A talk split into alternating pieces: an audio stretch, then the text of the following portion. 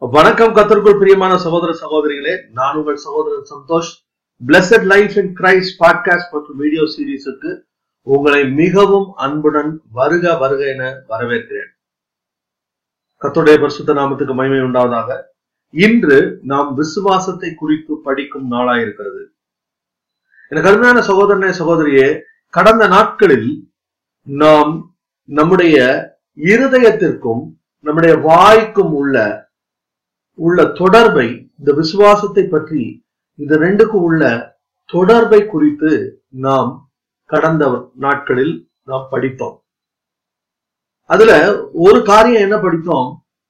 விசுவாசம் என்பது அது இருதயத்தில் நம்பப்பட்டு இருதயத்தில் விசுவாசிக்கப்பட்டு வாயினால் அறிக்கையிடுவது என்று நாம் பார்த்தோம்.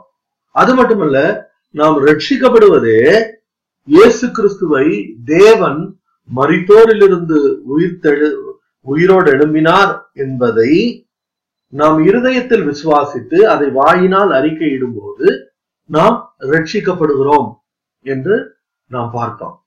அது மட்டும் இல்ல அதுல ஒரு வசனம் இருந்தது. அது என்ன வசனம்னா அவரை நோக்கி கூப்பிடுகிற எவனும் ரட்சிக்கப்படுவான்? ஹூசோயவர் அந்த எவனும் ஹூசோயவர்ல தான் நீங்களும் நானும் இருக்கிறோம்.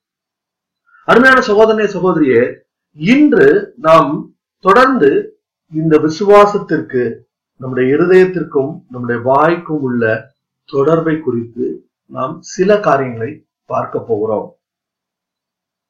எனக்கு அருமையான சகோதரனே சகோதரியே நாம் விசுவாசத்துலதான் வாழ்ந்து கொண்டிருக்கிறோம் அப்படிங்கிறதுக்கு கண்டுபிடிக்கிறதுக்கு ஒரு எளிமையான ஒரு ஒரு டெஸ்ட் ஒன்று இருக்கு.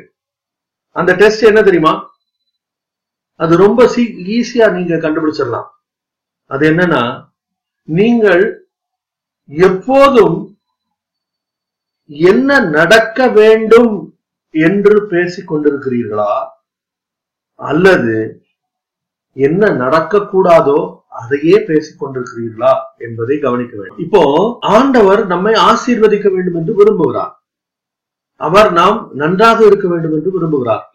அவர் நாம் நல்ல சுகத்தோடு பலத்தோடு ஆசீர்வாதத்தோடு நாம் இருக்க வேண்டும் என்று கத்தர் விரும்புகிறார். அதுல எந்த மாற்று கருத்துமே இல்லை. ஆனால் நாம் அதை பேசி கொண்டிருக்கிறோமா? அல்லனா எனக்கு இது நடக்க மாட்டேங்குது அது சரியா வர மாட்டேங்குது கை வலிக்குது கால் வலிக்குது அப்படி எல்லாம் நமக்கு விரோதமாக காணப்படுகிற சூழ்நிலைகளை குறித்தே பேசிக் கொண்டிருக்கிறோமா?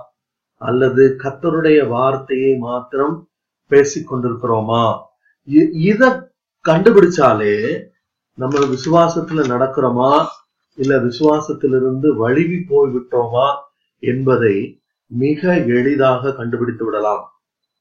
எனக்கு அருமையான சகோதரன் சகோதரியே ஒரு முக்கியமான ஒரு விஷயத்தை நாம் இன்று கவனிக்க வேண்டும். அது என்னன்னா அதாவது இந்த விசுவாசத்திற்கு நேர் எதிரானது என்ன தெரியுமா? அவிசுவாசம். அது வந்து ரொம்ப எளிதாக சொல்லிவிடலாம். ஆனா அந்த விசுவாசத்துல இல்லைங்கிறத எப்படி கண்டுபிடிக்கிறது? நாம் முறுமுறுக்கிறோமா என்பதை பார்க்க வேண்டும். இந்த கருமையான சகோதரனே சகோதரியே ஆண்டவர் இஸ்ரவேல் ஜனங்களை ஆறு லட்சம் புருஷர்களை அந்த எகிப்து தேசத்திலிருந்து விடுதலையாக்கி கொண்டு வந்தார். அவர்கள் அவர் வந்து அது அவர் அநேக அற்புதங்களையும் அடையாளங்களையும் செய்துதான் அவங்கள விடுதலையாக்கி வெளியில கொண்டு வந்தார். சும்மா வான்னு சொன்ன உடனே அவங்க வந்துடல அது அப்படி நடக்கவும் இல்லை.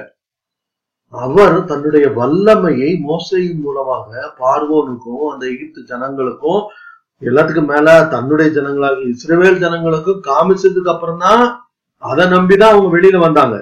ஆனால் வெளியில வந்த அந்த ஜனங்கள் பாலும் தேனும் ஓடுங்கிற தேசத்திற்கு போக வேண்டும் என்று அந்த வாக்கு தத்தம் பெற்று வந்த ஜனங்கள் அவர்களுக்கு முன்பாக இருந்த சூழ்நிலைகளை பார்த்த உடனே என்ன பண்ணாங்க? அவர்கள் முறுமுறுத்தார்கள் என்று நாம் வாசிக்கிறோம். முறுமுறுக்கிறது ஒரு ஒரு ஒரு கிறிஸ்தவன் ஒரு விசுவாசி முறுமுறுக்கிறான் என்றால் நீங்க உறுதியா தெரிஞ்சுக்கணும் அவன் விசுவாசத்தில் வாழவில்லை. அவன் அவிசுவாசத்தில் உழன்று கொண்டிருக்கிறான் என்பதை நாம நிச்சயமா கண்டுபிடிக்கணும். இது நம்ம ஏதோ மற்றவங்க விசுவாசத்துல இருக்காங்களா இல்லையா அப்படின்னு பாக்குறதுக்காக நம்ம இங்க படிக்க வரல. இது நாம் இந்த காரியங்களை எதற்காக நாம் படித்துக் கொண்டிருக்கிறோம்? நம்முடைய வாழ்க்கையில் நாம் எப்படி விசுவாசத்தில் வளர்ந்து கத்தர் நமக்காக என்னவெல்லாம் வச்சிருக்காரோ அதை எல்லாத்தையும் நாம பெற்றுக்கொள்வது எப்படி என்பதை குறித்து படிக்கிறதுக்கு தான் நம்ம நேரத்தை செலவு செய்து கொண்டிருக்கிறோம். எனக்கு அருமையான சகோதரன் சகோதரியே கம்ப்ளைண்ட் பண்ணுவாங்க. அதாவது அப்படி அவிசுவாசிக்கிறவங்க முறுமுறுக்கிறது மட்டுமல்ல அவர்கள் எதற்கெடுத்தாலும் கம்ப்ளைண்ட் பண்ணிட்டே இருப்பாங்க. இது சரியில்லை அது சரியில்லை அது தப்பு இது குறை இது நல்லா இல்ல. அப்படி எந்த நேரமும் அவர்களுடைய வாயில இருந்து கம்ப்ளைனிங் தான் வந்துட்டே இருக்கும். அப்படி கம்ப்ளைண்ட் பண்றவங்கள பார்த்தா நீங்க உறுதியா நினைச்சுக்கலாம் அவர்கள் விசுவாசத்தில் வாழவில்லை. அதை நான் ஏற்கனவே சொன்ன மாதிரி இப்ப நம்ம மற்றவர்களை நியாயம் தீர்க்கிறதுக்கு நம்ம இப்ப படிக்கல. நாம் நம்மை நிதானித்தறிய இதை கற்றுக்கொண்டு வருகிறோம். அப்போ நம்ம நம்முடைய வாழ்க்கையில கம்ப்ளைனிங் இருக்கா அப்படின்னு பார்க்கணும். கத்துடைய பரிசுத்த நாமத்துக்கு மகிமை உண்டாகட்டும். அப்போ நம்முடைய விசுவாசம் அப்படிங்கிறது என்னது? ஒரு சுருக்கமா is a spiritual force which goes against the circumstances to make it reflect what the word of God promises us இது அவர்கள் சொன்ன அந்த ஸ்டேட்மெண்ட்டை நான் அப்படியே உங்களுக்கு சொல்லியிருக்கேன். அது அவங்க என்ன சொல்றாங்க? ஃபெய்த்னா ஒரு இது ஒரு ஆவிக்குரிய சக்தி. அது என்ன செய்யுது அந்த சக்தி நம்மிடத்திலிருந்து வெளிப்படும் போது அது நம்முடைய சூழ்நிலைகளை மாற்றி ஆண்டவர் எப்படி வைத்திருக்கிறாரோ எப்படி திட்டம் கொள்- கொண்டிருக்கிறாரோ அப்படியாக மாற்றுவதுதான் நம்முடைய விசுவாசம். அப்ப ஏதோ இது இது வந்து நம்ம மந்திரத்துல மாங்காய் காய்க்கிற வேலையை நம்ம செய்யறது இல்ல அதை நம்ம நம்புறதும் இல்ல. நம்ம வந்து என்ன நம்ம நம்புறோம் அந்த ஒரு மிகப்பெரிய வல்லமையான அந்த விசுவாசத்தை நம்முடைய வாழ்க்கையில் தவிழ்ப்பது எப்படி என்பதை குறித்து நாம் படித்துக் கொண்டிருக்கிறோம். அப்போ இதுல இருந்து நம்ம என்ன தெரிஞ்சுக்கலாம்னா நம்முடைய விசுவாசத்தை நாம் கட்டவிழ்க்க வேண்டும். இப்போ ஒரு ஒரு சரி இப்ப நம்ம விசுவாசத்தை குறித்து படித்தோம். வெரி குட் இப்ப நம்ம விசுவாச வார்த்தைகளையே பேசுகிறோம். நம்ம கம்ப்ளைண்ட் பண்ணல முறுமுறுக்கல ஆண்டவருடைய வார்த்தையே சொல்லிட்டு இருக்கோம். அது மட்டும் இல்ல நம்ம ஏற்கனவே பார்த்தோம் இல்லையா? விசுவாசம் எப்படி வரும்? விசுவாசத்துக்கு நம்ம அங்கேயும் போய் ஜோம் பண்ண வேண்டியதில்லை உபவாசம் பண்ண வேண்டியதில்லை அதெல்லாம் செய்ய வேண்டியதில்லை. நம்ம என்ன செய்யணும்? விசுவாசம் வரணும்னா நம்ம ஆண்டவருடைய வார்த்தையை எடுத்து நம்முடைய வாயில வைக்கணும். அது இருதயத்துல போகணும் இருதயம் விசுவாசிக்கணும்.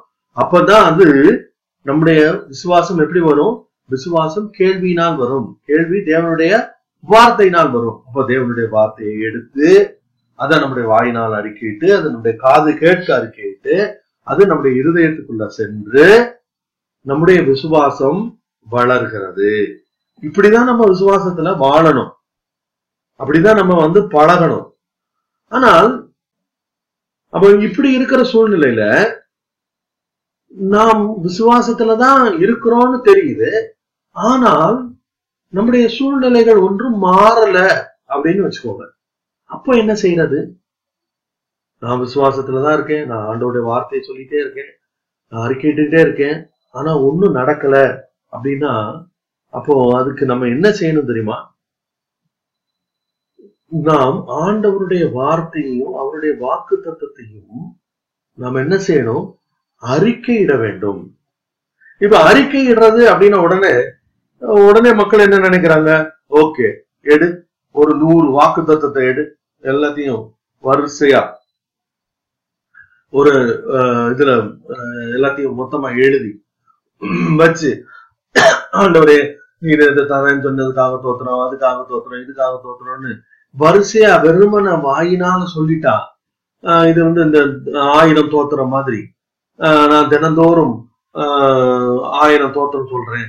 தினந்தோறும் ரெண்டாயிரம் சொல்றேன். அப்படின்னு இறங்கிடுறாங்க. எனக்கு அருமையான சகோதரனே சகோதரியே இது வெறுமனை அப்படி மந்திரம் சொல்றது இல்ல இப்ப இந்துக்கள்லாம் பாத்தீங்கன்னா அவங்க வந்து அவங்களுடைய தேவாரம் திருவாசகத்தெல்லாம் வந்து மனப்பாடமா அவங்க சொல்லிட்டே இருப்பாங்க. அப்படி அவங்க சொல்றதுனால என்ன நடக்கும்? ஒண்ணும் நடக்காது.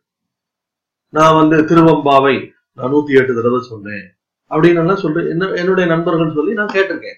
ஆனால் அப்படி வெறுமனை சொல்றதுனால அவங்க திருவம்பாவை சொல்றாங்க நீங்க ஏதோ ஒரு வசனத்தை சொல்றீங்க. அது அவ்வளவுதான் வித்தியாசமே ஒழிய நெட் ரிசல்ட் ஒண்ணும் இல்ல. அப்போ இதை எப்படி நம்முடைய வாழ்க்கையில் இதை கொண்டு வருவது? அந்த விசுவாசத்தை நம்முடைய வாழ்க்கையில நடைமுறைப்படுத்துவது எப்படி? அப்படின்னா அதுக்குதான் நம்ம வந்து வெறுமன வாயினால் அறிக்கை என்பதல்ல விசுவாசம் என்பது வாயினால் அறிக்கையிட்டு இருதயத்தில் அது பரிபூர்ணமாய் நம்பப்படுவது. அப்படி நம்பும் போதுதான் அப்பதான் அது விசுவாசமாகுது. இல்லைன்னா வெறும் நூறு தடவை ஆஹ், மந்திரம் சொல்ற மாதிரி வெறுமன சொல்றதுனால ஒண்ணும் நடக்க போறது இல்லை எனக்கு அருமையான சகோதரனே சகோதரியே நம்ம ஆண்டவருடைய வார்த்தையை எடுத்து அதை இருதயத்துல விசுவாசித்து அப்படி சொல்லி சொல்லி சொல்லி நடக்கும்போது என்ன ஆகும் விசுவாசம் நம்முடைய சூழ்நிலைகளை மாற்றும். அப்போ இப்ப இது இப்ப நான் சொல்ல போற ஒரு விஷயம் சாதாரணமா விசுவாசத்துல நடக்கிற ஒரு அநேகரும் பார்த்த ஒரு காரியமா இருக்கும். நம்ம விசுவாசத்தை ஆண்டோடைய வார்த்தையை நம்புறோம். ஆண்டோடைய வாக்கு தத்துவத்தை நம்ம சொல்றோம்.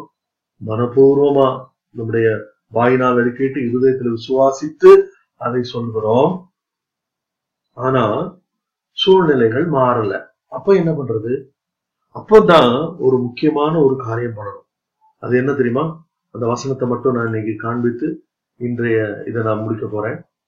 அது என்னன்னா யோவேல் மூன்றாவது அதிகாரம் யோவேல் மூன்றாவது அதிகாரம் யோவேல் தீர்க்கதரிசியின் புஸ்தகம் மூன்றாவது அதிகாரம் பத்தாவது வசனத்தை பாருங்க. உங்கள் மண்வெட்டிகளை பட்டயங்களாகவும் உங்கள் அறிவாள்களை ஈட்டிகளாகவும் அடியுங்கள் பலவீனனும் தன்னை பலவான் என்று சொல்வானாக. எனக்கு அருமையான சகோதரனே சகோதரிய உதாரணத்துக்கு நம்ம வந்து கடன்ல இருக்கோம்னு வச்சுக்கோங்க. கடன்ல இருந்து நம்ம வெளியில வரணும். இப்போ நம்ம எப்போ என்ன சொல்லணும்? கத்தர் என்னுடைய கடன்கள் எல்லாம் மன்னித்தார். கத்தர் என்னுடைய கடன்களை எல்லாம் மாற்றி போட்டார். எனக்கு இயற்கைக்கு அப்பாற்பட்ட விதங்களில் கத்தர் என்னை போஷித்து என்னுடைய தேவைகளை எல்லாம் சந்தித்தார். என்னுடைய கடன்ல இருந்து என்னை முற்றிலுமாக விடுதலையாக்கினார். அப்படி என்ன நடக்கணுமோ என்ன ஆகணுமோ அதை மட்டுமே நாம் பேசுகிறவர்களாக அதை மட்டுமே சொல்லி நாம் ஆண்டவரை துதிக்கிறவர்களாக நாம் இருக்க வேண்டும்.